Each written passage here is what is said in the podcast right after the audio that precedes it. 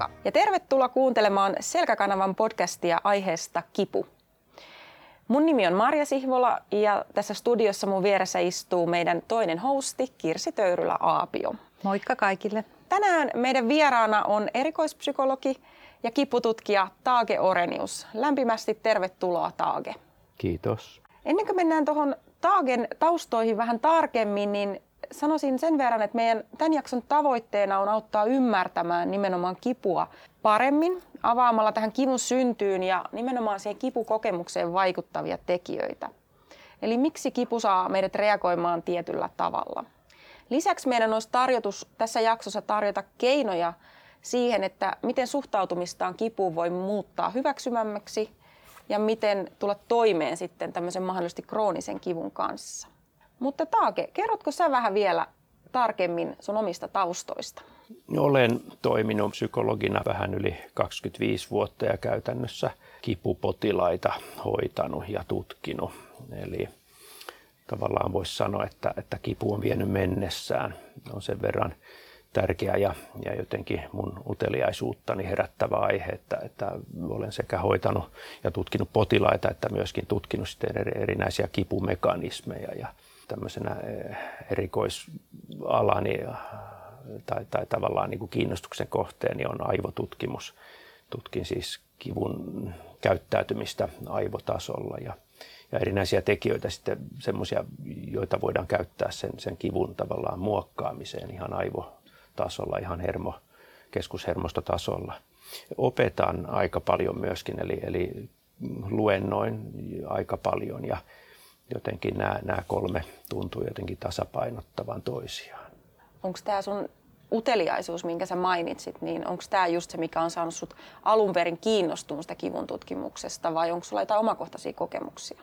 No ei ole omaa lehmää ojassa, että, että jännää kyllä, että yleensä on, jos on joku juttu tullut hyvin tärkeäksi, että siitä tehdään tavallaan semmoinen semmoinen jonkunlainen elämän ura itselleen, niin, niin mulle ei ole kyllä semmoista, että, mutta tietenkin se, se tärkeys, eli, eli se, että se on hurjan, hurjan tavallaan mm, tärkeä aihe ja, ja jos miettii kipua potevia, pitkäaikaista kipua potevia ihmisiä, niin kyllä meidän täytyy ymmärtää kivun perusmekanismeja vielä tuntuvasti paremmin, jotta me voidaan näitä, näitä ihmisiä auttaa. Ja, ja tavallaan eh, hyvä, hyvä perustieto ja ihan perustutkimuskin kivusta ja ihan aivotutkimuskin, niin se antaa kyllä pohjaa sitten tämmöisten niin kuin erinäisten hoitokeinojen kehittelyyn ja tavallaan, vaikka, vaikka matka voi olla pitkä siitä perustutkimuksesta, mutta kyllä se on mullakin tavallaan semmoisena alitajuisena perustarkoituksena. Ymmärtää kipua paremmin ja sitten jotenkin myös ymmärtää kipupotilaiden kokemuksia paremmin ja auttaa sitten myöskin kehittämään erinäisiä kipuun vaikuttavia hoitokeinoja. Meillä kaikilla on varmasti joku tämmöinen omakohtainen kokemus kivusta tai mielikuva siitä, että mitä on esimerkiksi kova kipu. Mutta mistä se kipu itse asiassa sitten syntyy ja mikä on sen kivun merkitys? Akuutti kiputuntemus, eli se, että, että yhtäkkiä tulee kipua johonkin kohtaan kehoa, niin semmoisen kivun alkulähtökohta on aina kudoksessa tavalla tai toisella – ja koko keskushermosto on sillä tavalla mukana, että, että sitten tavallaan keskushermoston sisällä tapahtuu se, se niin kuin kivun kokeminen tai tavallaan siellä syntyy aivotasolla kivun kokeminen tai kokemus kivusta. Ja aivoissa on sitten hyvin paljon erilaisia muitakin tekijöitä, jotka muokkaa sitä kipukokemusta. Ja ei ole varmaan, tai meillä ei ole varmuutta siitä, ei voida tutkia kahden ihmisen kokemusta varmuudella, mutta voidaan olettaa, että on yhtä paljon erilaisia kipukokemuksia kuin ihmisiäkin.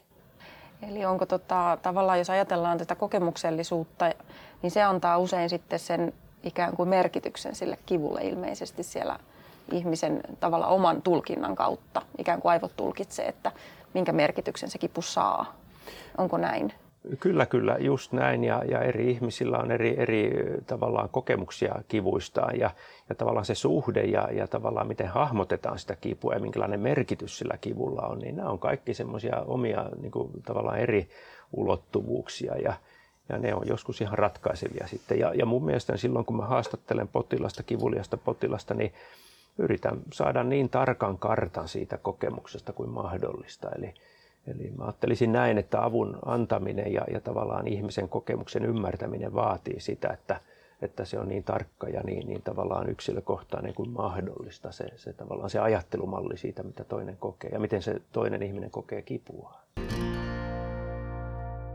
Miten sitä konkreettisia tavallaan taustamekanismia tai oikeastaan tekijöitä siellä kivun taustalla saattaa olla. Että, että siellähän, jos ajatellaan, että se miten toinen kokee vaikka saman yhtä suuren kipu, tavallaan tämmöisen kokeellisesti laboratoriossa aiheutetun tämmöisen kivun, eli tämmöinen nosiseptinen kipu, kudos, kudokseen aiheutettu esimerkiksi kuuma altiste.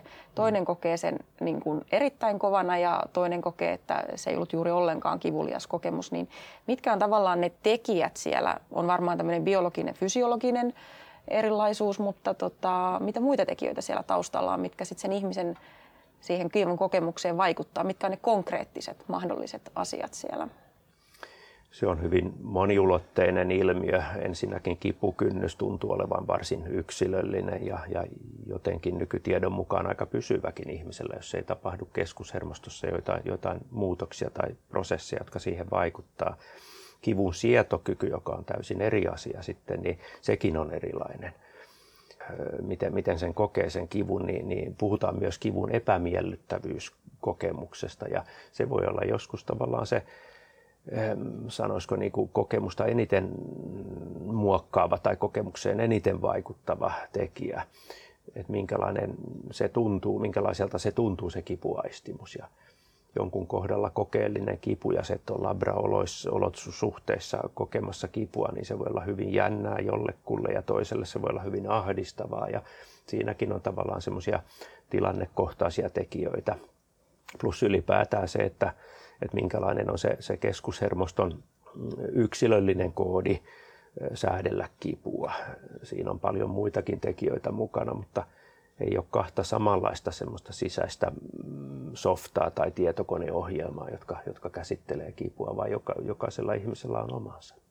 Olen joskus kuullut tästä, että, että jos lapsena tavallaan vanhempien niin kuin reagoiminen esimerkiksi tähän, että lapsi satuttaa itteensä ja sitten se vanhempien tavallaan pelästyminen tai reagoiminen siihen, että sitä lasta sattuu niin tavallaan kuinka nämä vanhemmat, voiko tämä vaikuttaa tavallaan lapsuuden tietynlaiset kokemukset siitä, että kuinka vanhemmat ikään kuin heijastaa sitä lapseen sitä, että, että minkälaista se kipu on ja miten siihen kipuun pitäisi suhtautua. Vaikuttaako se mahdollisesti siihen, että miten myöhemmin sitten elämässään kokee sen kivun ja minkälaisen merkityksen sille kivulle antaa? Että onko se vaarallinen vai onko se enemmän niin, että ei hätää, että, että tota, ylös vaan ja jatketaan? Joo, ihmislapsihan on, on hyvin pitkään hyvin riippuvainen vanhemmistaan, huoltajistaan ja, ja se tarkoittaa myös sitä, että, että tietenkin on tiettyä rajattomuutta vanhemman eli huoltajan olojen ja, ja lapsen olojen välillä. Siinä ei ole vielä lapselle, varsinkaan pikkulapselle, syntynyt semmoista selkeää, niin kuin sanotaan, psyyken integriteetiksi.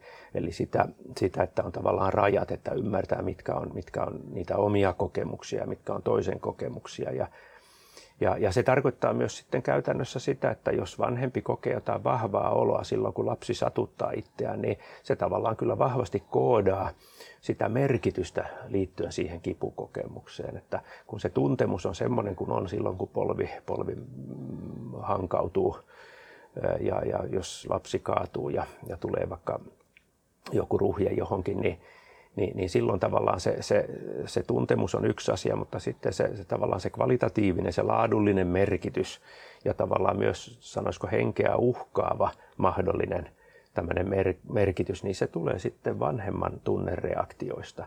Jos vanhempi kykenee siinä sitten olemaan rauhallinen ja, ja, ja, ja jotenkin riittävän turvallisesti toimimaan siinä, ettei lapsen tarvitse hätääntyä liikaa tai tai kokea kauhua, niin silloin se koodautuu eri tavoin se polvikipu.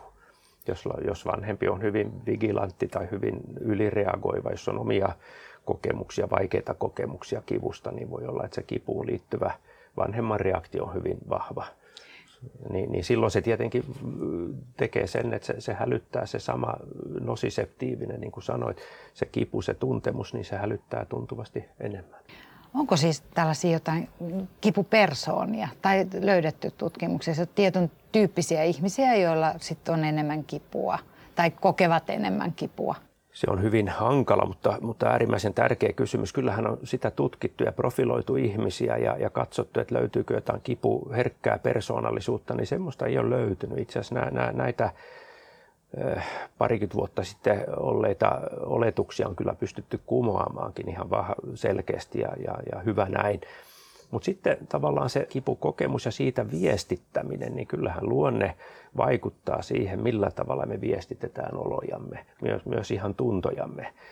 Ja, ja tavallaan ihmiset puhuu hyvin eri tavoin ja käyttää erilaista, erilaisia sanoja, laatusanoja myös kivuistaankin, niin ainakin voidaan sanoa näin, että, että ihmisen perusluonne vaikuttaa siihen kipukäyttäytymiseen, eli kivusta viestittämiseen. Niin, niin kuin mistä tahansa viestittämiseen. Mehän ollaan luonteita ja, ja persoonia ja jokainen, se, siitähän se toinen tunnetaan, että se on, se on nyt tommonen. Silloin, silloin on, silloin on ta, luontaista just tämmöinen toiminta tässä tilanteessa. Ja, ja eli se, se tavallaan kivusta viestittäminen on varmaan hyvin paljon persoonasta kiinni ja, ja muun muassa temperamentista ja, ja onko ulospäin suuntautunut vai vaiko enemmän sulkeutunut ihminen kyseessä.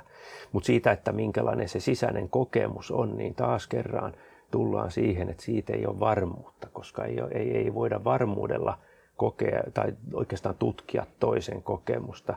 Meidän on luotettava niihin sanoihin ja ja, ja niihin tavallaan tapoihin tämä ihmisellä on kertoa omista oloistaan. Ja, ja nekin muuten, ne, ne sanat, kipusanat, nehän koodautuu myös lapsuudessa. Että ensin yleensä se pipi ja sitten jos siihen tulee muita termejä, niin tavallaan sitten käy, lapsi käyttää myös aikuisena haikustuttua niin, niin niitä samoja termejä.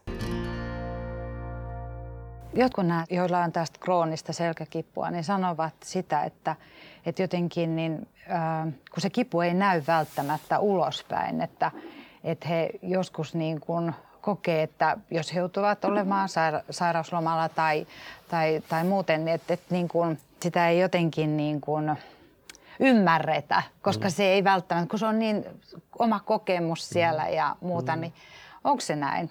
Sä tapaat paljon näitä kroonisia selkäkipupotilaita?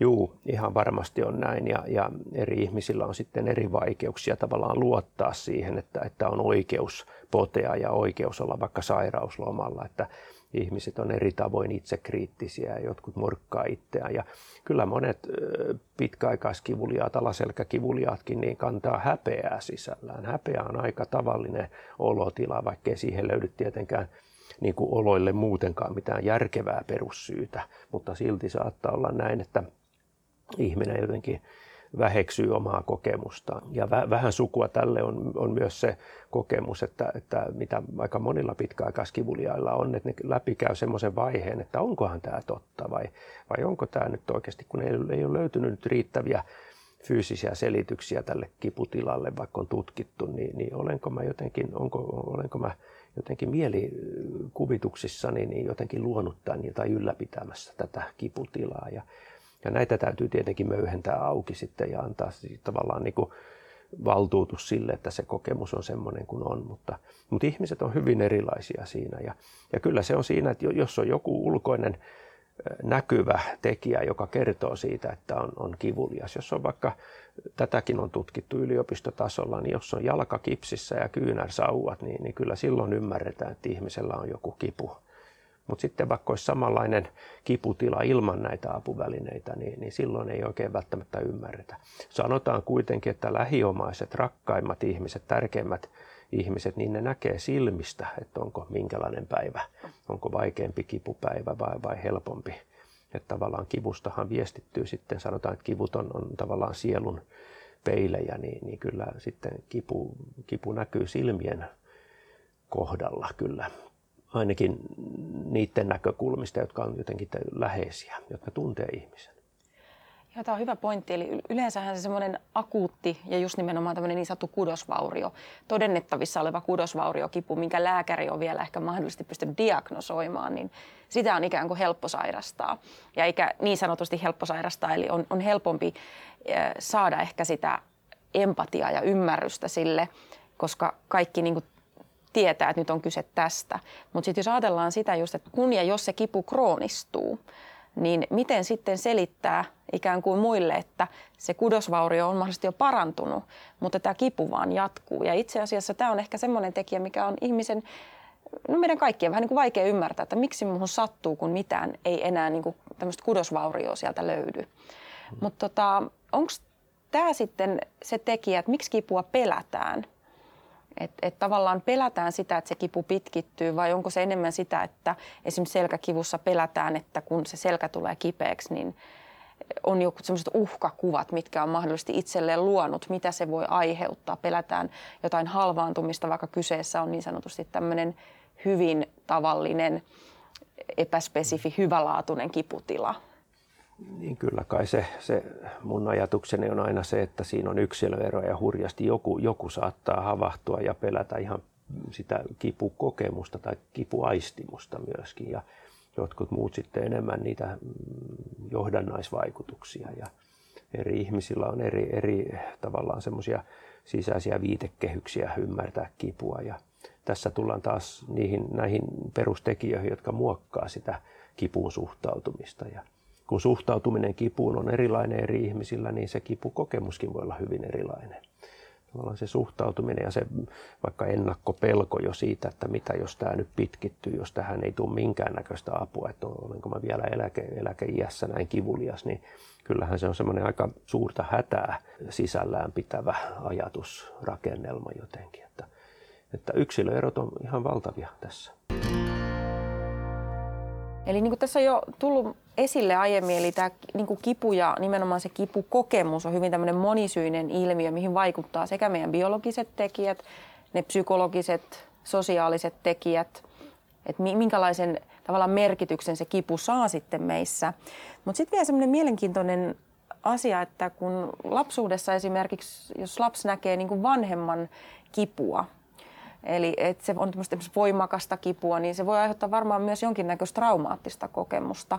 Samoin sitten tämmöiset niin kuin mahdolliset muut traumaattiset kokemukset, eli tämmöiset hyvin niin kuin vaikeat kokemukset, niin voiko ne liittyä tähän niin kuin tavallaan siihen ikään kuin hälytysreaktioon, minkä se kipu aiheuttaa sit myöhemmin siellä aikuisuudessa esimerkiksi, jos kokee kipua tai tulee joku kivulias tilanne?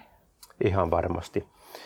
Onhan se niin, että kun lapsi näkee tavallaan sitä kärsimystä vanhemmassaan ja tietää, että kivusta puhutaan ja kivusta on kyse, niin kyllä se koodaa sitä kivun merkitystä ja uhkaavuutta jotenkin jo etukäteen. Ja voi olla hyvinkin sitten, että se, se oikeasti myös sitten värittää sitä omaa kipukokemusta, kun tulee joku kipu, kiputuntemus tai, tai vaikka pitkittynytkin kipu tutkimusnäyttöä on ihan siitäkin, että mitkä tahansa hoitamattomat aikaisemmat traumat vaikuttaa kiputiloja komplisoivasti ja, ja tavallaan jopa haittaa hoitoa. Eli, eli tarvii ihminen enemmän särkylääkettä, jos on työstämätöntä traumaa taustalla silloin, kun on vaikka leikkauksen läpikäynyt. Niin, ja tämä on tavallaan vaikka ne on erillään toisistaan, eli traumaattinen kokemus, joka on tavallaan liittyy ahdistukseen ja semmoiseen niin hätään ja, ja vahvaan, ylivahvaan hälyttymiseen, niin, niin vaikka ne on kaukana toisistaan, eli kipu on kuitenkin tuntemuksena erilainen kuin nämä traumat, traumakokemukset, niin silti ne on molemmat hälytyksiä ja vahvoja ja semmoisia hälytyksiä, jotka tavallaan pitää yksilöä elämässä kiinni, eli, eli elossa. Mm eli se eloon jäämisen kannalta, niin ne on molemmat hyvin tärkeitä ja, ja molemmat hyvin vaativia ja, ja tavallaan auktoritäärisiä signaaleja meidän keskushermostossa. Ja, ja on hyvin siis loogista sitten myöskin, että, että aikaisemmat vaikeat henkiset kokemukset, traumat, niin ne vaikuttaa ihan kivun säätelyyn ihan, ihan neuraalisella tasolla. Eli tavallaan tässä, mitä nyt just tuli ilmi osittain, niin useinhan me ajatellaan, että se kipu on vaan haitallista. Ikään kuin me, me koetaan se ehkä aika negatiivisena. Se sanakin on meille ehkä synnyttää jonkinlaisen negatiivisen mieleyhtymän, mutta jos me ajatellaan kipua, niin ilman kipuahan me ei selvittäisi. Eli, eli tulee tavallaan akuutti kipu, sehän on hirveän tärkeä. Käytkö vielä vähän läpi sitä, että mitä sitten niinku, tavallaan, miksi se on meille niin tärkeä ja, ja milloin se kipu muuttuu haitalliseksi? Niin siis kyllähän akuutti kipu on, on, on siis ihan maailman tärkeimpiä asioita. Ei me tässä istuttaisi ilman akuuttia kipua, että ei olisi ihmiskuntaa olemassa. Tulisi kudosvaurioita ja, ja, ja ja, ja tota, kaikenlaista probleemaa. Niin tota, eli, eli kyllä se on elämää säilyttävä hälytyssignaali ja äärimmäisen tarpeellinen. Onhan pelkokin semmoinen, josta joku filosofi oli sitä mieltä, että se on lähimpänä viisautta. Että kun pelätään jotain, niin, niin vältetään, vältytään jostain haitallisesta ja, ja, ja tavallaan vältetään myös riskinottoja ja ei tehdä semmoisia asioita, joista voi sitten koitua kuolema. Niin vähän samalla tavalla, että, että ne on tavallaan rinnakkaisia hälytyssysteemejä meidän keskushermostossa ja ne on molemmat ollut tärkeitä. Molemmat on jalostunut pitkin koko meidän, meidän ihmissuvun kehityshistoriaa ja ne on siis molemmat tärkeitä ja niiden välillä on myös hyvin vahva kytkentä ja vuorovaikutus aivoissa. Et sitä on tutkittu maailmalla, muun muassa Eisenberg, semmoinen tutkija, niin on tutkinut sitä, että, että, että mitä tapahtuu aivoissa silloin, kun, kun ihminen kokee semmoista jätetyksi tulemista tai tavallaan niin kuin lauman ulkopuolelle jäämistä, joka olisi tavallaan tämä primitiivinen ajatus tästä tai kokemus, niin, niin silloin kun pikkulapsikin, jos pikkulapsi jää ilman hoivaa, ilman kontaktia, niin kuolema on yhtä varma kuin, kuin ihan rajussa kudosvauriossa, kuin vaikka taistelutantereella. Niin, niin eli, eli siitä syystä molemmat pelko ja tämmöinen tavallaan ahdistus ja, ja, ja tämmöinen niin kuin, äh, tavallaan erilleen jäämisen kauhukokemus ja, ja kipu, niin ne on rinnakkaisia ja ne on hyvin vahvoja. Voiko olla myös niin, että, että tota, tällainen, jolla on pit, pitkittynyt kipu, niin se on jo niin voimakkaasti hänen niin kuin omaa persoonaa, että ei halua edes oikeastaan tai ei voida enää niin kuin auttaa häntä tähän kivuttomuuteen tai muuta. Että et hän on niin jo jotenkin, se on sellainen elämää pitävä voima. Niin näinkin voisi sanoa ja onhan se joidenkin ihmisten kohdalla tavallaan osana identiteettiä, että – olen kyllä tavannut ihmisiä, jotka, jotka jotenkin käyttää semmoista nimeä, nimeä tai termiä itsestään kuin kipukroonikko.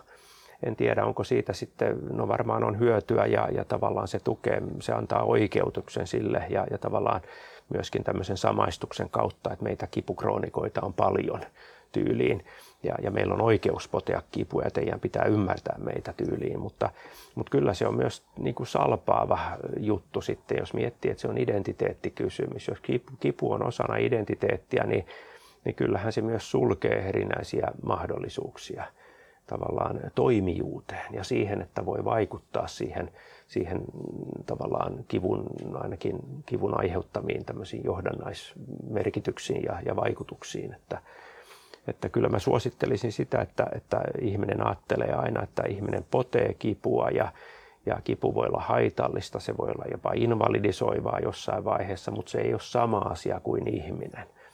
Ja mun mielestäni se on niin kuin tavallaan sitten, kun on pitkittynyt hyvin vaikea kiputila ihmisellä, niin kyllähän se on ihmisen ominaisuutta, mutta ei se ole koko identiteettiä, ei se ole koko ihmistä.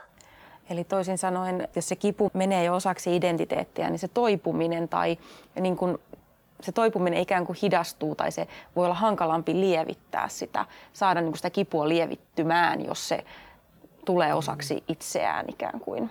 Saattaa olla näinkin. Kyllähän kipu on pitkittyessään jo hankala, että siihen kipuun on vaikea saada suoria vaikutuksia. Minkäännäköisiä farmakologisia ei juuri saada, jos on pitkittynyt kipu. Että hieman lievitystä, niin kuin potilaat sanoivat, että otetaan se pahin piikki pois siitä kipu, kipuhaistimuksesta, mutta, mutta hoitavaa semmoista lääkkeellistä hoitoa pitkäaikaiskipuihin ei ole. Mutta ainahan voi ihmistä auttaa ja mä tarkoitan sillä sitä, että, että aina voi yhdessä ihmisen, kivuliaan ihmisen kanssa tarkastella sitä, että mikä on se suhtautuminen ja mikä on tavallaan se kontaktipinta siihen kipukokemukseen jotenkin. Ja, ja, ja voiko sitä kipukokemusta, joka on jonkun mielestä tavallaan niin kuin pirullinen kanssakulkija, potilasta lainatakseni, niin, niin tavallaan voiko siihen pirulliseen kanssakulkijaan saada erilaista näkökulmaa, että, että mikähän sen pirullisen kanssa kulkijan tarkoitus mahtaa olla ja jos itse suhtautuu siihen jotenkin joustavasti, niin muuttuuko sen merkitys tavallaan myöskin. Ja siitähän on hyvin paljon kyse myös kivun hallinnassa, että, ei juurikaan koskaan niin, että saataisiin kovin suurta helpotusta siihen kiputuntemukseen tai aistimukseen, mutta kylläkin suhtautumiseen siihen ja, ja tavallaan siihen, että ei tarvitse hälyttyä henkisesti siitä kivusta, vaikka se voi olla pirullinen ja, ja joskus, jos on paha päivä, niin suorastaan invalidisoiva, ettei pysty juuri mitään tekemään. Mutta mieli voi kumminkin hyvällä harjoittelulla pysyä jotenkin rauhallisempana suhteessa siihen kipuun. Kivun ei tarvitse vallata koko sitä, sitä mielen aluetta. Sä puhuit tuossa alussa nimenomaan tästä aivotutkimuksesta ja miten se kipu näkyy siellä aivoissa, niin miten se kipu sitten näkyy siellä aivoissa? Kun aivo kuvannetaan, niin voidaanko tosiaan nähdä esimerkiksi kivun voimakkuutta? Et, et onko kipu, niin kuin, että jos ihminen kuvaa kipuaan tietyllä tavalla erittäin voimakkaaksi, niin näkyykö se esimerkiksi siellä aivoissa sitten suurempana alueena, alueen aktivoitumisena tai kovempana hälytystilana? Yksilötasolla on selkeästi vahvakin yhteys sen, sen koetun kivun voimakkuuden ja aivoaktivaation välillä. Tietyt noin neljä tai viisi eri aluetta aktivoituu akuutissa kivussa – ja tietenkin myös kokeellisessa kivussa, mitä itse on käyttänyt tutkimushenkilöillä, niin, niin tota, kyllä se on selkeä se yhteys, eli, eli kokemus vastaa kyllä sitä aivojen aktivaation tasoa myöskin. Mutta sitten sitä, että, että mikä on se tavallaan se kokemus, taas kerran tullaan siihen, että että ei voida verrata kahta ihmistä siinä, siinäkään mielessä, että jos, jos toinen sanoo, että on ysin kipua kympistä nyt niin, ja toinen sanoo, että mullakin on ysi, niin niiden toimintakyky voi olla hyvin erilainen. Toinen voi hymyillä ja laskea leikkiä ja, ja, ja melkeinpä lähteä tanssimaan ja toinen ei pysty oikein istumaan eikä seisomaan eikä mitenkään olemaan. Ja, ja tavallaan ne kokemukset on erilaisia. Sitten jos on pitkittynyt kipu, niin, niin sitä on hyvin vaikea sitten kuvantaa äh, aivokuvantamismenetelmillä, koska, koska niillähän kuvataan vain niitä muutoksia, sen kuvantamisen aikana tapahtuvia muutoksia. Et jos laitetaan tasaista, äh, vaikeaa alaselkäkipua potevan ihmisen pää kuvantamislaitteeseen ja katsotaan, niin ei sieltä mitään järkevää tuu. Paitsi jos saadaan aku tai tämmöinen spontaani alaselkäkipukohtaus kuvannettua, niin se näkyy selkeästi suhteessa siihen perustasoon. Eli silloin aktivoituu myös pitkälti ne akuutin kivun kohdalla aktivoituvat aivojen osat, plus sitten paljon muutakin. Ja tämä on jännä tutkimustulos myös, että pitkäaikaiskivuliailla niin affektiiviset alueet aktivoituu tuntuvasti enemmän ja sensoriset eli tunto, aistimuksiin liittyvät alueet vähemmän. Että, että tavallaan kun kipu pitkittyy, niin se muuttuu niin paljon – laajemmaksi ja kokonaisvaltaisemmaksi kuin, kuin mitä akuutti kipu on. Sanotko vielä, mitä nämä affektiivit? No siis tunnelatauksiin, olotiloihin liittyviä tekijöitä tarkoitan tällä ja, ja siinä tavallaan erinäiset tämmöiset niin kuin pelkotiloihin ja, ja ahdistustiloihin liittyvät tämmöiset alueet, niin ne, ne, ne tuntuu aktivoituvan sitten enemmän silloin, kun tulee semmoinen spontaani alaselkäkipukohtaus. Eli toisin sanoen, niin ne ihmiset voi olla ahdistuneempia.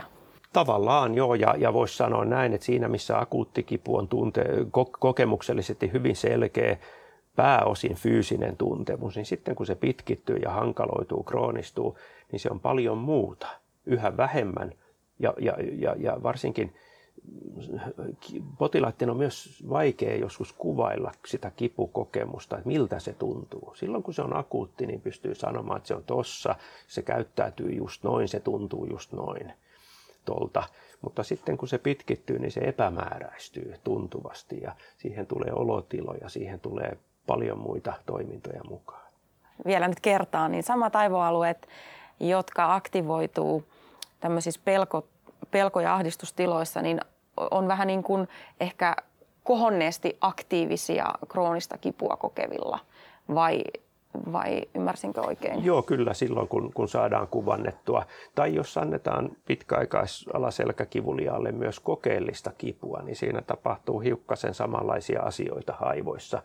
Eli, eli siinä ei niinkään ne, ne tuntoaivokuoret ja, ja ne, jotka liittyy akuut, akuuttiin kipuun ja jotka prosessoi akuutti, akuuttia kipua, niin ne, on, ne, ne ei kovin paljon reagoi. Totta kai nekin reagoi, mutta enemmän just näitä muita alueita siinä on sitten aktiivisena. Ylipäätään tunteisiin ja affektiivisiin tiloihin liittyvät aivojen alueet. on kuullut myös tällaisen, että, että tota, tämmöinen yksinäisyys, kokemus yksinäisyydestä aktivoisi näitä vähän samoja, samoja alueita, mitä tämmöinen kipu aktivoi. Eli ikään kuin se voitaisiin nähdä vähän niin kuin se yksinäisyys kipuna siellä aivotasolla, niin onko se sama? Voi olla ja, ja mä veikkaan, että tässä on yksilöeroja hyvin paljon, että totta kai yksinäisyyden kokemus on yksilöllistä, mutta, mutta ajattelin myös sillä tavalla, niin kuin, niin kuin aikaisemminkin totesin, että, että tavallaan että semmoinen ulkona jääminen ryhmästä tai Just. laumasta ulos jääminen, tavallaan hylätyksi tulemisen kokemus, niin sehän on aika läheistä sukua yksinäisyyden kokemukselle. Just. Tavallaan olen tässä eikä mulla ole ketään, ei ole ketään johon turvautua ja, ja tälleen olen, olen jäänyt yksin tässä, tähän mun elämääni, niin, niin kyllähän se on semmoinen niin kuin vahva affektiivinen kokemus. Ja, ja kyllähän se sitten joidenkin aivojen äh, joissain, joillain alueilla niin, niin näyttäytyy vähän samalla tavalla kuin akuutin kivun kohdalla. Et siinä on niin yhtäläisyyksiä, että se on jännää. Sanotaan, että, että joidenkin kohdalla niin vahvat tunteet, niin ne tuntuu kivuliailta. Tässä ihmiset on hyvin erilaisia ja mä veikkaan, että kun joku sanoo, että, että, että tämä sattuu nyt muuhun hurjasti tämä yksinäisyys tai tämä tilanne tai tämä tunnetilanne, joka on päällä, niin se satuttaa mua hurjasti, niin en tiedä onko näin, mutta voi olla niin, että ne, niiden ihmisten aivoissa niin se näkyisi myös tavallaan jotenkin semmoisena niin kuin, ikään kuin kiputuntemuksena, ikään kuin ihan fyysisenä tuntemuksena. Ihmiset on fyysisiltä tuntemuksiltaan hyvin erilaisia myös, että kinesteettinen puoli on erilainen. No voiko tämä krooninen kipu sit, tai kiputila tehdä sitten pysyviä muutoksia aivoihin? Että onko sitä tutkittu, että, että jos tavallaan tämmöinen kroonista kipua ö, kokeva tai poteva, niin alkaakin ikään kuin saa sitä kipua tavalla tai toisella lievittyyn, niin onko sellaisia niin kuin nähty, että, että voiko nämä aivot ikään kuin palautua siitä, aivothan on aika mukautuvat plastiset, niin vai voiko se jättää jonkinnäköisiä pysyviä ehkä muutoksia sinne aivoihin?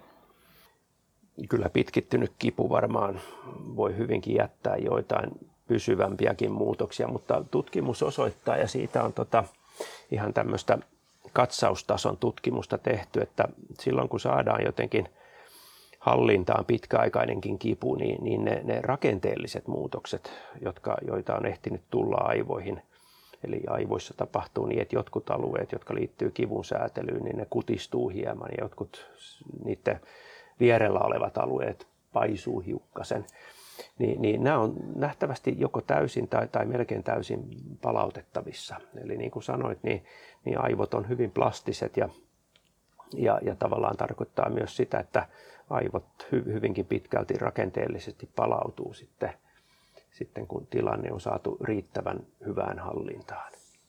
Tästä on tutkimusnäyttöä ja se on, se on tietenkin hyvin lohdullista pitkäaikaiskivuliaille.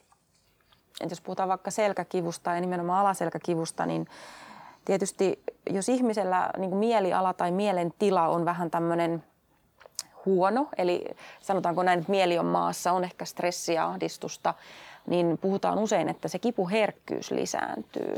Mm. Niin onko tällä, tämä jotenkin niin kuin aivojen kautta yhteydessä, eli ne tietyt alueet on, on, on siellä mahdollisesti aktiivisia vai välittyykö ne mahdollisesti unen kautta vai että jos nukkuu huonommin on huoli ja murhetta vai onko se vaan tavallaan, että ikään kuin se kivun sietokyky heikkenee ikään kuin elämässä on muita vastoinkäymisiä. Osaatko sanoa?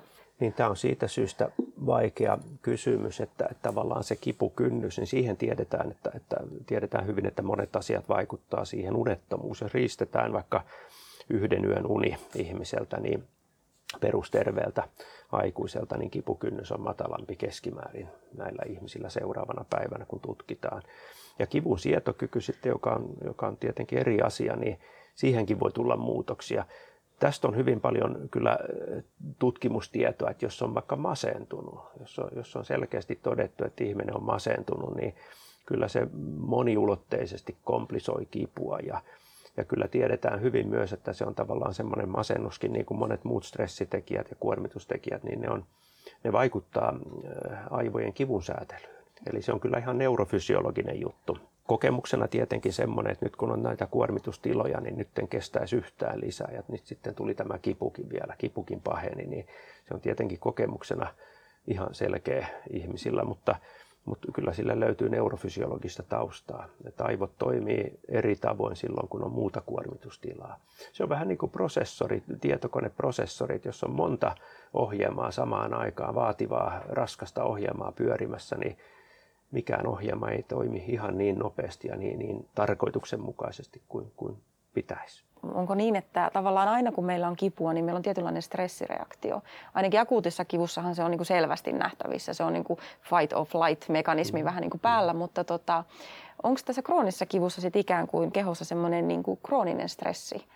Näkyykö se niin kuin tavallaan myös aivoissa, jos ajatellaan yleisesti stressireaktioita? Joo, siis sitähän voi kokeilla sitä tai, tai kokeellisesti tutkia, että jos aiheutetaan, varsinkin jos yllättäen aiheutetaan koehenkilölle kipua, niin siinähän syke nousee aika välittömästi ja verenpaine nousee, pupillit laajenee, ihminen tavallaan valmistautuu sitten kamppailuun, eli mm. niin kuin sanoit, flight, fight or flight tilanne tulee aivoihin, tämmöinen valmiustila.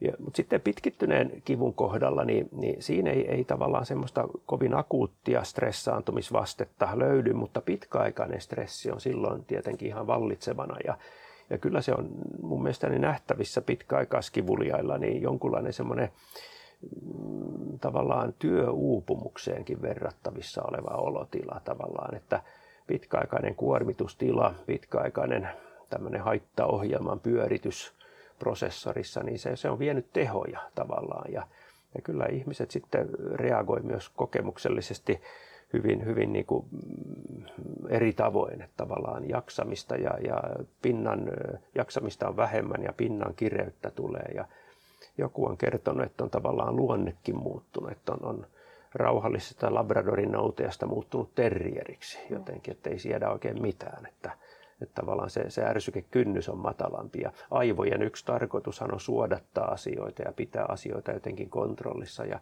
silloin kun ärsykekynnys madaltuu, niin, niin silloin se tarkoittaa sitä, että se semmoinen tavallaan puskuroiva suodatustoiminta on, on, on turhan, turhan vähissä. Toistaiseksi tuosta ei ole olemassa nykykäsityksen mukaan varsinaisesti sellaista keinoa, että millä sitä kroonista kipua voitaisiin ihan parantaa.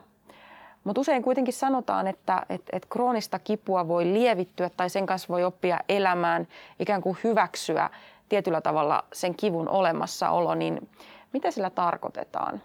No sillä voi tarkoittaa varmaan useita asioita, mutta ammattiauttajienkin ajatukset varmaan eriää, eri, on eriäviä siinä sen suhteen, mutta itse ajattelisin näin, että, että jos jotenkin hahmottaisi sitä pitkittynyttä kroonistunutta kipua semmoisena yhtenä ominaisuutena, niin, niin tavallaan muiden ominaisuuksien ja näkökulmien kautta voi siihen suhtautua tavallaan joustavammin ja se voi kulkea mukana, mutta sen ei tarvitse olla kovin auktoritäärisessä asemassa enää, että, että tavallaan semmoista mm, suhteellistavaa ja puskuroivaa näkökulmaa voi, voi siihen hyvinkin saada.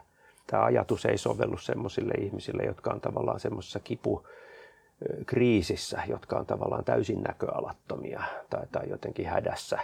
Et silloin jos puhuu vaikka hyväksymisestä tai siitä, että voi, voi mielikuvia tai näkökulmia muuttaa, niin se on, suoraan, se on suorastaan niin kuin semmoinen melkeinpä henkilökohtainen loukkaus näille ihmisille. Et silloin täytyy tavallaan validoida se kokemus, ottaa se vastaan ja hyväksyä ja, ja niin kuin huomata, mikä onkin ihmisen kokemus. Ja sitten jos on hyvä ja vähän pitempi hoitosuhde, niin vähitellen voi tulla sitä sitä hengityskanavaa siihen, siihen kokemukseen.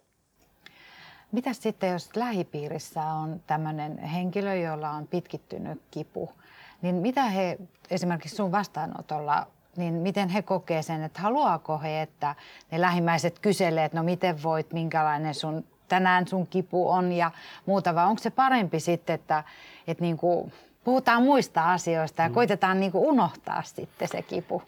Niin siis unohtaminen on, on tietenkin jännä termi. Mä ajattelin myös, että, että muista asioista puhuminen, niin sehän on sitä distraktiota, eli tavallaan mieli pysyy jossain muussa asiassa silloin. Kyllä jotkut ihmiset ja varmaan useimmat toivoo sitä, että ei aina puhuta kivusta, kun se kipu on kuitenkin jonkunlaisena kokemuksena alati läsnä. Niin, niin kyllä tavallaan silloin, kun muut kanssa ihmiset auttaa siinä, että pääsee vähän niin kuin eri, eri, eri tavallaan eri alueille vähän kokemaan jotain muutakin niin kuin vastapainoksi sille kivulle, niin se voi olla ihan hyvä. toisaalta sitten jotkut kokee, että, että, että ei, että ei oikein tulla huomatuiksi siinä siellä kotioloissa, että, että kanssa ihmiset ei oikeasti ymmärrä, miltä musta tuntuu ja, ja tavallaan, ja, ja että, että se on niin vähän vastakkainen ko- kokemus sitten, että toivookin, että kyselisi ja, ja, ja pystyisi jotenkin hahmottamaan sitä kipua jotenkin selkeämmin. Ja, mutta suotakoon sitä kanssa ihmisille, joilla ei ole kipua. Ei voi olla sitä, sitä tavallaan ajatusten ja kokemusten lukemiskykyä kellään oikeastaan. Että, että vaikka lähiomaiset ymmärtää ja, ja pystyy hahmottamaan sitä kipua ja sitä, miltä toisesta kivuliasta ihmisestä tuntuu, niin ei ne pysty sitä kokemaan. Siis kokemus vaatii sitä, tai täysi ymmärrys vaatisi oikeastaan sitä omaa kokemusta. Puhutaankin kokemusasiantuntijuudesta. Ja, mutta, mutta ihmiset on erilaisia siinä. Kyllä luonnekin on erilainen eri ihmisillä siinäkin, että, että joku toivoo, että siitä puhuttaisiin paljon ja, ja jotkut toivoo, että, että sitten olisi mahdollisimman kivusta vapaata puheenaihetta ja, ja toimintaa kotonakin. Eli tällaiset vertaisryhmät voi olla sitten hyviä, hyviä tällaisille pitkittyneille kipu, kipua kokeville henkilöille sitten. Joo, kyllä se voi olla hyvin voimaannuttava kokemus, se, se vertaistuki kaiken kaikkiaan. Silloin kun muutamia vuosia sitten tutkittiin Ortonilla kipukuntoutusta, meillä oli pari sataa kipukuntoutujaa siinä, niin meillä oli laadullinen semmoinen haastattelu yhtenä osiona ja kyseltiin ihmisiltä, että mitkä on ne tärkeimmät asiat tämän prosessin aikana, niin, niin kol, kolmen tärkeimmän joukossa oli aina vertaistuki monilla ykkössijalla, vaikka oli ammattitaitoista kuntoutusta ja siinä oli hyvin tiivis fysioterapiakontakti ja siinä räätälöitiin sitä kuntoutusprosessia tai kuntoutusmenetelmiä pitkin sitä prosessia ja tutkittiin ja kysyttiin jatkuvasti. Ne oli tavallaan luupin alla hyvissä käsissäkin, mutta kumminkin se vertaistuki tuntui olevan se, joka antoi sen, sen niin kuin tunteellisesti voimaannuttavimman kokemuksen siinä, että niin kuin yksi sanoi hyvin tuossa, että ei tarvinnut selittää mitään. Että kun kotona pitää sanoa, että, että nyt, nyt en pysty istumaan tai sori, nyt mun täytyy mennä tuohon pimeään huoneeseen lepäämään, niin ei siinä kukaan kysynyt, edes kattonut, kun mä nousin seisomaan, että mä pystyin olemaan. Tai jos mä olin ihan hiljaa sen koko keskustelun aikana, niin ei kukaan sitäkään ihmetellyt. Eli tulee semmoinen vahva niin kuin varmistus ja validointi siitä, että toi on ihan aito kokemus. Me ollaan siinä mukana, että se on tavallaan sen vertaisryhmän niin kuin tämmöistä yhteistä kokemusta ja yhteistä arvomaailmaa. Ja tulee hyväksytyksi sellaisena kuin on. Nimenomaan se on se tunnepuolen juttu ja siinä tullaan siihen yksinäisyyteen ja siihen, että kun ollaan yleensä se ainoa poteva ihminen siellä kotona, niin siinä on yksinäisyys jotenkin aina nurkan takana vaanimassa, niin sitten kun kokee, että nyt ollaan tässä niin kuin samanlaisessa porukassa, niin sanomattakin tullaan tullaan ymmärretyksi, niin se, se on aika iso juttu. Se pystyy ymmärtämään, vaikka ei ole kivuliaskaan, niin jos, jos on joku kokemus vaan, joka on jotenkin vaikea ja haasteellinen, niin sitten kun ollaan samanlaisten ihmisten parissa, niin se on, se on voimaannuttavaa. Niin tulee vähän mieleen, että ihminenkin on tietyllä tavalla laumaeläin. Se tarvii sosiaalista, sosiaalista hyväksyntää ja tavallaan sitä yhteenkuuluvuuden tunnetta. Ja, ja tämä selittää aika paljon, aika hyviä, hyviä tota, tuommoisia niin vertauskuvannollisia käytit tuossa. Musta tuntuu, että itse hahmotti paljon paremmin ton, ton asian nyt. Tota, miten sitten, onko sulla koskaan niin, että esimerkiksi tämmöinen kroonista kipua poteva käy sun vastaanotolla, niin onko sulla ikinä niin, että siellä olisi mahdollisesti hänen läheisiään? Esimerkiksi, että, että hekin varmasti niin kuin voi joutua aika vaike, vaikeisiin tilanteisiin siinä elämässä, kun tavallaan näkee sen toisen vaikeudet siitä mm. läheltä ja varmasti niin kuin vaikuttaa myös heidän niin kuin hyvinvointiin ja jaksamiseen. Niin käykö se koskaan sulla niin kuin yhdessä tai tuleeko sulla joskus ikään kuin sen takia vastaanotolle joku, että, että hän oppisi ymmärtämään paremmin sit tätä läheisensä kipua?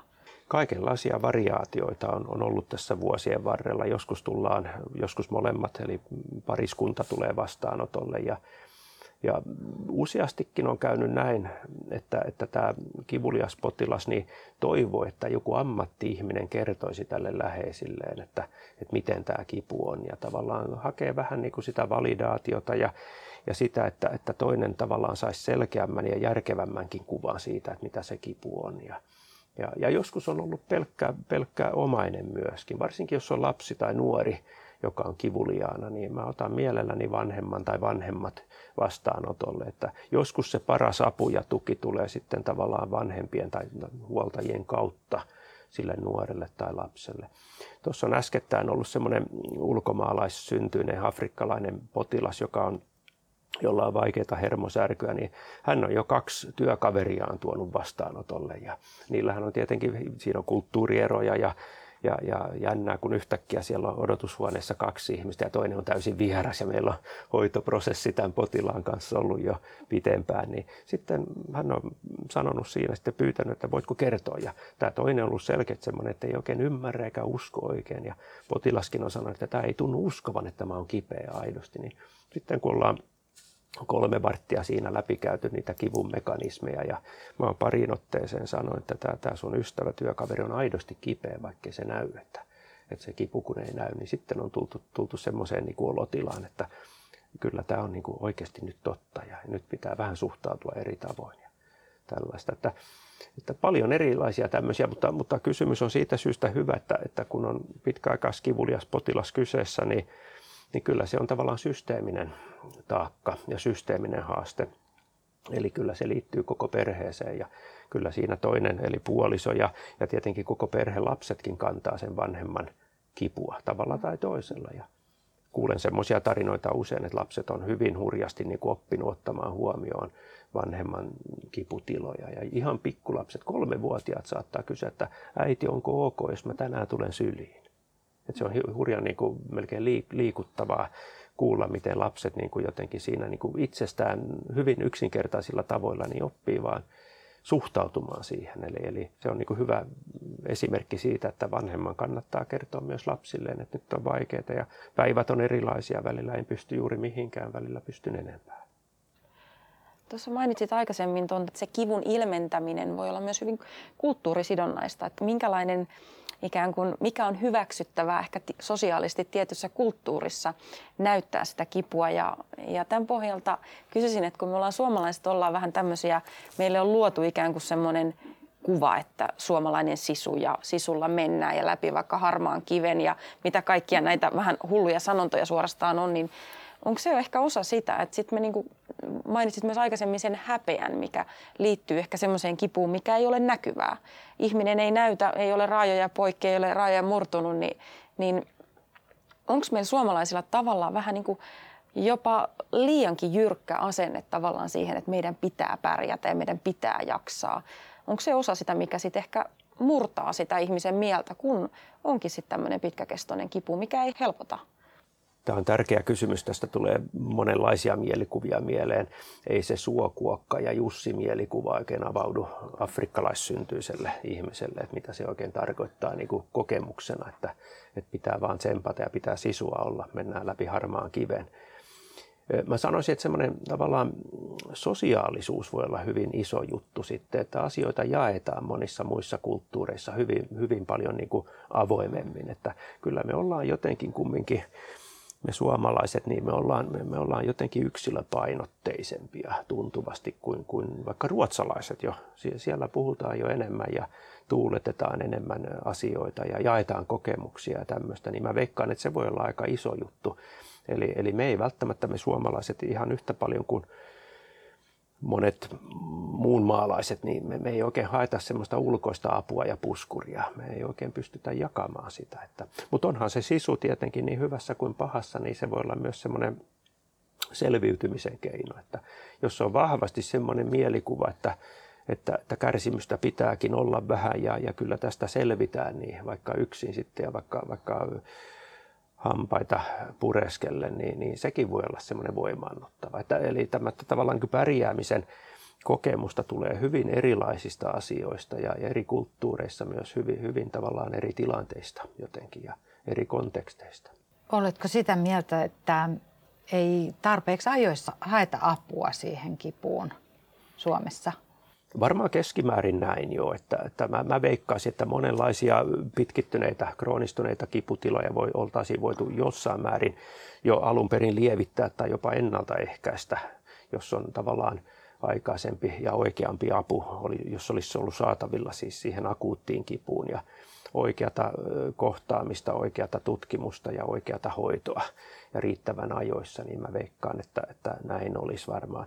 Mutta se on, se on niin kuin helpompi sanoa kuin tehdä, koska ihmiset on tavallaan neuvottomia itse. Monet sinnittelee ja, ja kyllähän moni saattaa potea erinäistä niin kuin alaselkäkipua, jota on varmaan melkein eniten kaikista kiputyypeistä täällä Suomessakin, niin kyllähän sen kanssa sinnitellään ja pärjäillään ja vaikka, vaikka joku fysioterapeutin antama apu voisi olla ihan äärimmäisen tärkeä jo siinä niin kuin ihan alkuvaiheessa. Kroonisen kivun hoitoon suositellaan usein tällaisia kehon stressitasoa madaltavaa harjoittelua, esimerkiksi hengitys- ja rentoutumisharjoituksia tai sitten tämmöistä tietoiseen läsnäoloharjoittelun perustuvaa mindfulnessia tai vastaavasti meditaatioa. Niin mihin näiden harjoitusmuotojen teho perustuu? Ja voidaanko tämmöisten harjoitusmuotojen vaste saada näkyviin myös sit näissä aivokuvantamistutkimuksissa? Joo, ihan syystäkin neuvotaan ihmisiä tavallaan rentouttamaan itseään ja tavallaan löytämään semmoisia kykyjä myöskin tavallaan itsesäätelyyn. Ja, ja kyllähän niissä on eri mekanismia, siis suora semmoinen vaikutusmekanismi kipuunkin, ainakin osittain on se, että kun keskushermoston aktivaatio saadaan madallettua, jos miettii, että on pitkäaikaiskivulialla ihmisellä jatkuva jonkunlainen niin kuin ylihälytystila aivoissa – niin se tarkoittaa sitä, että kun saadaan sitä yleisarausulia, eli sitä aktivaatiotasoa madallettua, niin kyllähän se sitten vaikuttaa tavalla tai toisella myös aika lailla suoraankin siihen kipuhaistimukseen. Kipukin, kun on, on riippuvainen aivojen aktivaatiotasosta. Ja sitten tietenkin epäsuorempi ja, ja vähän tavallaan sanoisiko niin kuin psyykkisempi vaikutusmekanismi on se, että silloin kun aivojen aktivaatio madaltuu, kun ihminen niin sanotusti rentoutuu, löytää rennomman olotilan, niin silloin mielellä on enemmän liikkumatilaa, mielellä on tavallaan vapausasteita. Tiedetään hyvin, että silloin kun tulee semmoinen ääretön hätätila niin kapeutuu. Puhutaan jopa, jopa tunnelinäöstä jotenkin ja ihminen ei pysty kokemaan silloin, kun yhden asian kerrallaan tavallaan, jos on ihan äärimmäinen stressitila. Silloin tavallaan se kapea kokemusalue, niin sen, sen niin kuin tarkoituksena on auttaa ihmistä pärjäämään tästä pinteestä, selviytymään. Mutta silloin kun aivot rentoutuu, niin silloin mielelle tulee vapausasteita, jolloin voi voidaan jo hiukkasen enemmän miettiä vaikka kipuun liittyviä tekijöitä ja, ja tavallaan hahmottaakin kipua eri tavoin. Ja mainitsit tuon hyväksyvän läsnäolon tämmöisen, niin, niin tavallaan silloin kun on rennompi olotila, niin silloin on myös mahdollista jotenkin saada sitä hyväksyvää komponenttia siihen lisää, lisättyä tavallaan. Että silloin kun on stressitilassa, niin silloin ei oikein niin kuin olollista ymmärrystäkään sille, että mitä ymmärrys on tavallaan. Et se on niinku semmoinen, niinku silloin on hätätila, silloin on stressitila, silloin mennään, silloin selviydytään siitä tilanteesta. Mutta silloin kun on rennompi olotila, niin silloin se antaa nimenomaan joustoa ja, ja tämmöistä niinku kokemuksellista moniulotteisuutta myös kipuun. Ikään kuin harjoittelulla tässäkin, vähän niin kuin fyysisellä harjoittelulla liikunnassa, niin tavallaan tässä sitten mielenharjoittelulla voidaan oikeasti niin kuin vaikuttaa siihen, että hermosto alkaa niin kuin vaimeammin reagoimaan niihin kipusignaaleihin. Kyllä voidaan. Voidaan opettaa keskushermostoa harjoittelemalla ja kertaamalla sitä, sitä harjoitusohjelmaa reagoimaan ö, olollisesti vaimeammin siihen tuntemukseen tavallaan. Voidaan ikään kuin luhistaa se vahva kytkös, mikä on epämiellyttävyyden ja kivun välillä tai olotilojen, tunteiden ja kivun välillä tavallaan, tai pelkotilojen tai hädän ja kivun välillä. Ja silloin kun me saadaan se vahva, alun perin aika vahvakin kytkentä luhistettua näiden harjoitteiden avulla, niin silloin se kokemus on erilainen. Ihminen voi olla silloin kivulias, mutta ei yhtä hälyttynyt. No, minkälaisia, nyt puhuttiin tästä erilaisista hengitys- ja rentoutusharjoitteista, mindfulnessista tai meditaatiosta, niin onko nämä jotain sellaisia, mitä sä omille asiakkaille esimerkiksi tota, suosittelet vai onko sulla jotain tiettyjä harjoitteita, että mistä niin lähtee liikkeelle? Niin kyllä se lähtee siitä kokonaiskuvan luomisesta ja tavallaan semmoisesta räätälöinnistä, että mietitään mikä sopii kellekin. Et voi olla vähän kaukaa haettua, jos ruvetaan mindfulnessista puhumaan jonkun, jonkun 60-vuotiaan metsurismiehen kanssa, niin se ei ihan avaudu heti. Mutta sitten jos on semmoinen ihminen, joka jotenkin on, on jotenkin olollisesti kytköksissä omaan itseensä tavallaan ja ymmärtää jo itseään ja on jo tavallaan tunteellisestikin läsnä, niin silloin voidaan enemmänkin ajaa sisään tämmöisiä erinäisiä harjoitteita ja, ja vahvistaa semmoista läsnäoloa tai hyväksyvää läsnäolon tuntua. Ja, et se on hyvin yksilöllistä, mutta kyllä mä näitä suosittelen varmaan puolelle mun potilaista jotain, mutta ne voi olla hyvin erilaisia ollaan joskus harjoiteltu, treenattu jotain, joka ei avaudu millään. Vaikka treenataan muutama kerta, niin ei vaan lähde käyntiin. Se softa ei vaan sovi semmoisen ihmisen kokemusmaailmaan, niin silloin mietitään jotain ihan muuta. Ja, ja joku on sanonut selkeästi, että kun mä menen tuonne työpajaan, niin se on mulle sitä mindfulnessia, että silloin unohtuu kipu vähäksi aikaa ja silleen, niin silloin se on hänen, hänen tavallaan ykköstyövälineensä kivun suhteen. Eli tavallaan yksilöllisesti räätälöidä ja voida etsiä ikään kuin sieltä ihmisen niin kuin omasta elämästä jo niitä voimaannuttavia tekijöitä, mitä ehkä sitten jatkaa, mitkä voi olla itse asiassa niin sanotusti sitä kipua vaimentavaa tekemistä. Parhaimmillaan on, on tilanne niin silloin, kun on, on, on löytyy jo omasta työkalupakista joitain työvälineitä, niin niitä otetaan ahkerammin käyttöön, niin silloin ne on jo tuttuja asioita. Ne on tavallaan sen ihmisen kokemusmaailmaa jo, jo, jo ennestään. No miten sitten, jos ajatellaan, että ihminen on kärsinyt tästä kroonisesta kivusta, tai kärsinyt, ehkä potenut on parempi sana, potenut tätä kroonista kipua pitkään, niin voi olla vaikea ajatella niin kuin tämmöistä mm, rentoutumisharjoittelua ja voi, voi jopa ajatella, että mitä sä tästä mun kivusta mitään tiedä, miten sä kehtaat ehkä tarjota edes mulle tollasta, niin miten se semmoisessa tavallaan tapauksessa tai semmoisessa kohtaa, niin miten sä lähdet purkaan sitä, että eh, ikään kuin, että et tavallaan ei tulisi semmoinen kuva, että, että se on niin loukkaavaa ehdottaa just tällaisia, hmm. tällaisia tota, harjoituksia, että haeksä sitten just niitä jotain muita asioita, että mistä se ihminen voisi saada sitä mielihyvää, koska eikö se kuitenkin ole niin, että tavallaan jos sitä voimaannuttavaa positiivista – tunnetilaa saadaan lisättyä, niin se negatiivinen ikään kuin ikävä asioiden läsnäolo vähän niin kuin vaimenee. Moniulotteinen kysymys tämäkin, niin kuin kaikki, jotka liittyy kipuun jollain tavalla, mutta kyllä mä lähden joskus ihan tiedosta liikkeelle, eli edukaatiosta. Mä kerron vähän, mitä aivoissa tapahtuu kivussa ja mikä on erilaista silloin, kun on pitkäaikaiskipua. Ja jos nyt ihminen pitää kiinni siitä, että, että hänen pitää saada nyt tähän kipuun hoitoa ja täh, tähän pitää saada nyt oikeaa hoitoa ja helpotusta, niin siinä menee yleensä aika pitkään ennen kuin tavallaan hän pystyy sen ymmärtämään, että siihen, suoraan siihen pitkittyneeseen, kroonistuneeseen kipuun ei löydy mitään täsmälääkettä tai täsmähoitoakaan. Mutta silloin tavallaan mieli toimii aina näin, että pitää saada jotain muuta järkevää tilalle. Jos, jos joutuu tavallaan luopumaan siitä ajatuksesta, että tähän olisi hoitomuoto, täsmämuoto, hoitomuoto olemassa, niin pitää saada jotain muuta tilalle. Ja kyllä sitten yleensä hyvän hoitokontaktin kautta niin, niin saadaan sitten, sitten tavallaan rakennettua semmoista jonkunlaista niin kuin uutta tämmöistä avausta johonkin hyvään suuntaan. Ja, ja mun mielestäni ihan perusjuttu siinä on se, että otetaan ne olot vastaan, joita ihmisellä on. Että jos nyt on vaikka negatiivinen, niin kuin sä sanoit, niin kyllä ihminen saa olla negatiivisilla mielikuvilla liikkeellä. Että se on ihan ok ja se on ihan ymmärrettävää tavallaan. Annetaan nyt ensiksi se, se avoin tila ja hyväksyvä tila sille, että ihminen kokee sitä, mitä just kokee. Ja se voi olla useampien kohdalla sitten se lähtö tavallaan ensimmäinen askel siihen, siihen jonkunlaiseen niin kuin joustavampaan suuntaan. Mutta aina se ei ole helppoa ja, ja läheskään aina ei onnistuta siinä. Että, mutta edukaatio eli tiedonanto on aina mahdollista.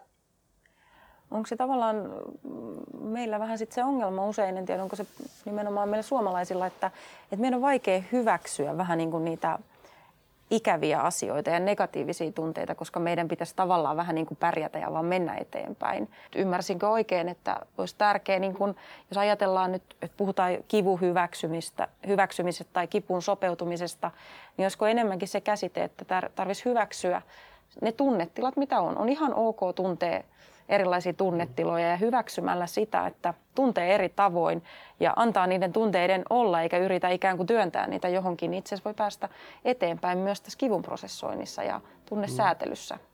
Niin, en, enpä oikeastaan usko, että ohittamalla jotain olotiloja päästäisiin kovin hyvään lopputulokseen. Mm. Että kyllä niin kuin sanoit, niin just niin, että ne tunteet pitää ottaa ja ne pitää hyväksyä. Jokaisella on oma pakettinsa, kokemuspakettinsa, kun tulee, tulee vastaanotolle.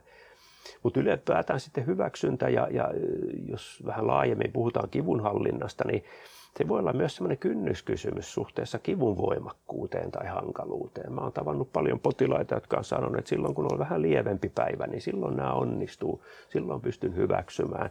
Silloin jotenkin koen, että on hallintaa siihen. Mutta sitten jos menee, jos on vaikeampi päivä, kipupäivä, kohtaus, päällä, niin silloin tavallaan menee yli tietyn kynnyksen, jolloin, jolloin ne samat käyttövälineet tai työvälineet ei ole enää käytettävissä. Yleensä jos pyritään tekemään jotain elämäntapamuutoksia tai, tai muuttaa omaa käyttäytymistään, mikä on aika vaikeaa. Mutta miten tämän kivun säätelyn tai tämmöisen kivun hallinnan kanssa, niin onko siinä jotenkin tarpeellista niin kun asettaa jonkinlaisia tavoitteita tai, tai vastaavaa. Et useinhan semmoinen osa motivoi ikään kuin sellainen, mutta miten tämmöisessä kivun säätelyssä, niin pitäisikö siinä kuitenkin sit mennä enemmän niin kuin päivä kerrallaan vai, vai onko järkevää asettaa itselleen jotain ikään kuin tavoitteita?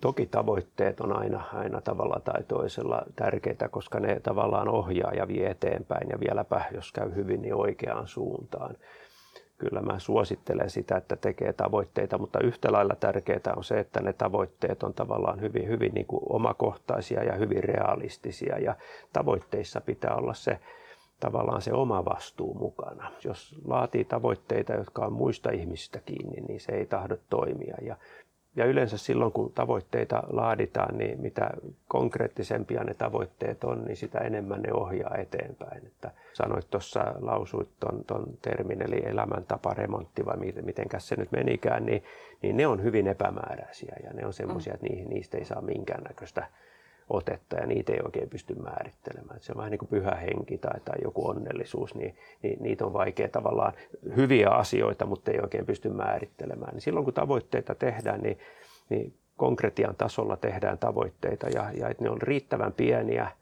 ja mieluusti vain yksi ainoa tavoite.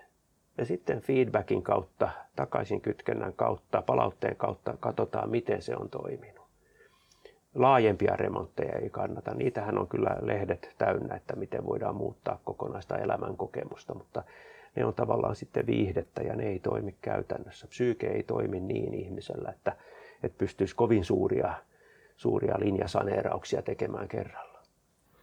No lopuksi tässä, niin onko sulla vielä joku sellainen, jotain vinkkejä tai, tai jotain, mitä sä haluaisit nostaa esille tämmöistä kroonista kipua poteville henkilöille jotain tiettyä viestiä, minkä haluaisit välittää?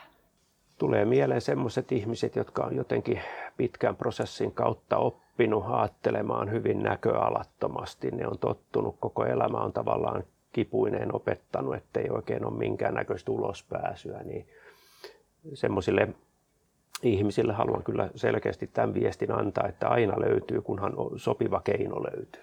Oikea tilanne, oikea paikka, oikeat sanat, oikeat välineet tavallaan. Se ei ole sitten vaan aina kaikkien kohdalla osunut kohdalle, että se, se tavallaan se keinon löytäminen, että, että toivoa on ja, ja tämä on tavallaan, jos tämän pystyy hyväksymään tämän ajatuksen, niin se pitää jo sisällään toivoa. Joo, kiitos. Eli, eli toivoa on aina, toivoa ei pitäisi ikinä menettää. Kiitos paljon Taake, että pääsit meidän podcastiin mukaan vieraaksi ja kiitos paljon tästä tosi mielenkiintoisesta keskustelusta, todella mielenkiintoisesta aiheesta. Kiitoksia teille. Ja kiitos meidän kaikille kuulijoille, että olitte mukana kuuntelemassa. Ja toivottavasti tämä jakso lisäsi sun ymmärrystä kivusta ja kipukokemukseen vaikuttavista tekijöistä. Lisäksi me toivotaan, että sä sait tästä jaksosta hyviä vinkkejä siitä, miten voit itse harjoitella kivun hallintaa ja oppia elämään paremmin sovussa sen kivun kanssa. Ja muistathan, että monipuolista tietoa selkä- ja niskakivusta sekä niiden itsehoidosta löydät selkäkanava.fi verkkosivuiltamme. Ensi kertaan, moikka! Moikka!